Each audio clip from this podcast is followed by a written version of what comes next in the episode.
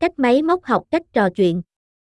6 cấp độ của công nghệ chatbot và hướng đi tiếp theo của nó. Chatbot đã mở ra con đường tiến hóa tương tự như xe tự lái.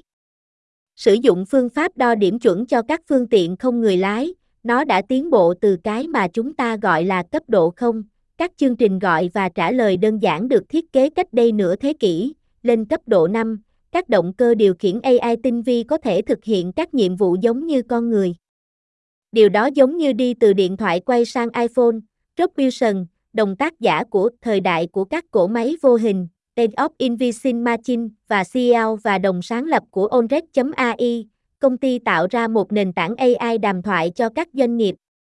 Tất cả các phần mềm sẽ có một AI đàm thoại ở phía trước nó, và nó chỉ đơn giản là sẽ tìm thấy một bot với các kỹ năng bạn cần khi cần chúng, Wilson nói. Bot sẽ biết bạn muốn gì và chỉ cần làm điều đó. Chatbot, như với các phương tiện tự lái, vẫn chưa ở điểm tự chủ hoàn toàn. Nhưng mỗi ngày nó tiến gần hơn một chút đến hoàn toàn làm chủ. Quy mô sau đây không có nghĩa là chính thức, nhưng nó cung cấp hướng dẫn về nơi chatbot bắt đầu và nơi chúng có khả năng kết thúc. Cấp độ 0, chatbot dựa trên quy tắc. Giới thiệu, 1966. Kỹ năng hàng đầu, câu trả lời theo kịch bản cho các câu hỏi thường gặp. Ứng dụng, truy vấn hỗ trợ khách hàng, tự động hóa các tác vụ đơn giản. Những người tiền nhiệm chatbot ban đầu này vẫn đang được sử dụng, tạo ra các phản hồi theo kịch bản dựa trên các quy tắc được lập trình sẵn. Chúng dựa vào kết hợp mẫu để bắt chước cuộc trò chuyện và không thể học hỏi từ cuộc trò chuyện hoặc thích nghi mà không được lập trình lại. Nhà khoa học máy tính Mỹ Joseph Weizenbaum đã tạo ra chatbot đầu tiên như vậy vào năm 1966. Ông đặt tên cho nó là ELIZA. Weizenbaum đã lập trình ELIZA để giao tiếp như một nhà trị liệu tâm lý Rogeria, trả lời lời nhắc của người dùng bằng các câu hỏi dựa trên từ khóa. Nếu bạn nói với ELIZA rằng bạn không vui, nó sẽ trả lời tại sao bạn không vui. Các bot như vậy được xây dựng xung quanh cây quyết định, có bảng từ vựng nhỏ và có thể không hiểu cùng một câu hỏi được đặt ra theo những cách khác nhau, gói hàng ở đâu, so với khi nào đơn đặt hàng đến. Các bot dựa trên quy tắc không thể cải thiện hiệu suất của chúng theo thời gian mà không cần mã hóa thêm. Nhưng vì chúng tương đối rẻ tiền để tạo và sử dụng, hậu duệ của ELIZA vẫn được sử dụng rộng rãi cho đến ngày nay, cho phép người dùng tìm thấy thông tin dễ dàng hơn so với sử dụng các công cụ tìm kiếm hoặc xem qua câu hỏi thường gặp. Cấp độ 1, bot văn bản thông minh. Giới thiệu, 2000. Kỹ năng hàng đầu, khả năng hiểu các mẫu ngôn ngữ của con người. Ứng dụng, giải trí, truy xuất thông tin. Chatbot cấp độ 1 sử dụng xử lý ngôn ngữ tự nhiên, một nhánh của AI được thiết kế để hiểu lời nói của con người và phản hồi bằng hiện vật. Chúng được coi là tiền thân của trợ lý giọng nói tiêu dùng ngày nay, ví dụ Siri, Alexa và Google Assistant. Chatbot dựa trên xử lý ngôn ngữ tự nhiên được sử dụng rộng rãi đầu tiên là SmarterChild, có thể truy cập được trên AOL Instant Messenger, MSN Messenger và Yahoo Messenger vào đầu những năm 2000. SmarterChild có thể tham gia vào các cuộc trò chuyện giống như con người và lấy thông tin từ Internet. Ở đỉnh cao của nó, hơn 30 triệu người đã sử dụng SmarterChild để hỏi về tin tức, báo cáo thời tiết và báo giá chứng khoán. Các bot dựa trên xử lý ngôn ngữ tự nhiên ngày nay được cung cấp hàng tỷ ví dụ về ngôn ngữ, có thể tạo ra các phản hồi văn bản giống như con người một cách nhanh chóng, xác định các từ đồng nghĩa và hiểu các câu hỏi tương tự được diễn đạt theo nhiều cách. Đến năm 2027, Gartner dự đoán rằng cứ 4 tổ chức thì có một tổ chức sẽ dựa vào bot làm kênh hỗ trợ khách hàng chính của họ. Cấp độ 2, tác nhân AI đàm thoại. Giới thiệu, 2010. Kỹ năng hàng đầu, hiểu các lệnh nói và trả lời. Ứng dụng, truy xuất thông tin, giải trí, tự động hóa tác vụ đơn giản. Các bot AI đàm thoại kết hợp các yếu tố của xử lý ngôn ngữ tự nhiên, chẳng hạn như phân tích tình cảm và hiểu và tạo ngôn ngữ tự nhiên, với nhận dạng giọng nói tự động, quản lý đối thoại và công nghệ chuyển văn bản thành giọng nói.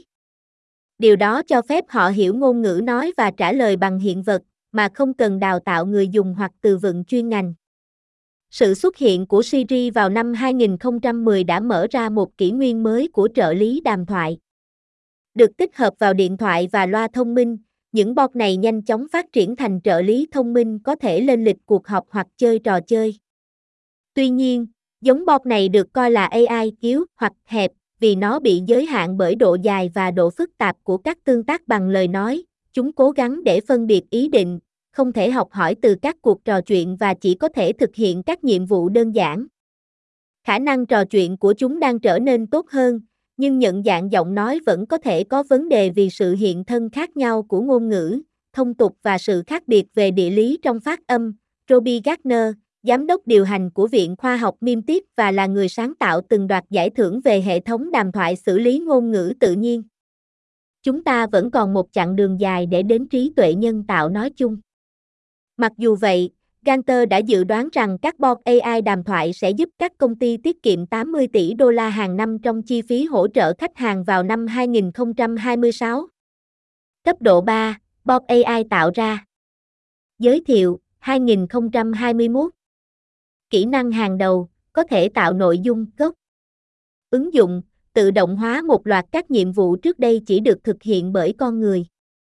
Thế hệ chatbot mới nhất, được xây dựng xung quanh các mô hình ngôn ngữ lớn, LLM, với hàng tỷ và thậm chí hàng nghìn tỷ đầu vào, khắc phục gần như mọi hạn chế của người tiền nhiệm. Như được thể hiện bởi một số nền tảng AI thế hệ mới, chat, Bing Chat, Google Bard, các bot này có thể thực hiện một loạt các tác vụ giống như con người đáng chú ý. Chúng có thể tạo ra, hoặc tạo nội dung, thơ ca, âm nhạc và nghệ thuật.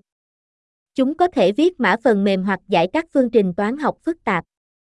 Những nhược điểm của mô hình ngôn ngữ lớn cũng được ghi nhận rõ ràng. Chúng có thể bị ảo giác, như bịa đặt, sự thật, tạo ra sự không chính xác hoang dã. Và bởi vì các bot này được đào tạo với dữ liệu từ Internet, chúng dễ bị thiên vị, không chính xác và giả dối tương tự như những gì có trên Internet. Bất chấp những lo ngại này, 72% trong số Fortune 500 có kế hoạch áp dụng AI tạo ra để cải thiện năng suất của họ, theo Harris Poll. Cấp độ 4, bot AI tùy chỉnh. Năm giới thiệu, 2023. Kỹ năng hàng đầu, mô hình nhỏ hơn, tập trung hơn. Ứng dụng, AI tạo nội dung chuyên biệt có sẵn trên các thiết bị nhỏ hơn. Vận hành các bot dựa trên mô hình ngôn ngữ lớn đòi hỏi một lượng năng lượng khổng lồ và các chip máy tính chuyên dụng. Chúng là một con thú để chạy, bác Du Hát, người sáng lập Undestem AI, làm cho nội dung do AI tạo ra nghe giống con người hơn. Vì những hạn chế này, ông nói, cấp độ tiếp theo của bot AI sẽ nhỏ hơn và tùy chỉnh và chuyên biệt hơn. Các mô hình ngôn ngữ nhỏ, SLM, này yêu cầu ít dữ liệu hơn để đào tạo và ít phức tạp hơn. Điều đó có nghĩa là chúng sẽ sử dụng ít năng lượng hơn và ít bị ảo giác hơn. Chúng sẽ bị hạn chế hơn nhưng nhắm mục tiêu nhiều hơn vào những gì chúng có thể làm. Ví dụ, chúng có thể được đào tạo về dữ liệu công ty hoặc ngành và được triển khai để thực hiện một nhiệm vụ duy nhất, chẳng hạn như xác định hình ảnh hoặc tạo nội dung tiếp thị được cá nhân hóa. Chỉ có một số ít các mô hình ngôn ngữ nhỏ đã được triển khai, chủ yếu để viết mã và truy xuất dữ liệu. Một nhóm các nhà khoa học máy tính học thuật đã tổ chức thử thách BabyLM để giúp tạo ra nhiều mô hình ngôn ngữ nhỏ chức năng hơn. Các mô hình ngôn ngữ nhỏ như vậy sẽ là một cách quan trọng để cải thiện hiệu suất và độ chính xác, với ít đau đầu hơn xung quanh các tài nguyên cần thiết để chạy chúng. Cấp độ 5, nhân viên kỹ thuật số thông minh. Năm giới thiệu, 2027. Kỹ năng hàng đầu, tự chủ thực hiện các nhiệm vụ cấp thấp. Ứng dụng, rất nhiều. Mục tiêu cuối cùng của chatbot, cũng như với xe tự lái, là chúng hoạt động tự chủ mà không cần ai ngồi sau tay lái. Nhưng, như với ô tô ngày nay, sẽ có một con người trong chu trình hoạt động, ít nhất trong tương lai gần. Có rất nhiều lợi ích kinh tế. Diễn đàn Kinh tế Thế giới dự đoán rằng hơn 40% các nhiệm vụ kinh doanh phổ biến sẽ được tự động hóa vào năm 2027. Chatbot sẽ chuyển đổi từ kẻ để sai vặt sang đồng nghiệp, hiểu công việc của chúng ta và cung cấp đúng thông tin hoặc thực hiện đúng nhiệm vụ vào đúng thời điểm.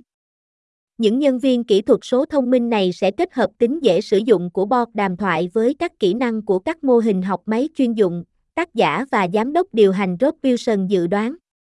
Ví dụ, bạn sẽ nói với bot IGVW của mình, sắp xếp chuyến đi của tôi đến Chicago.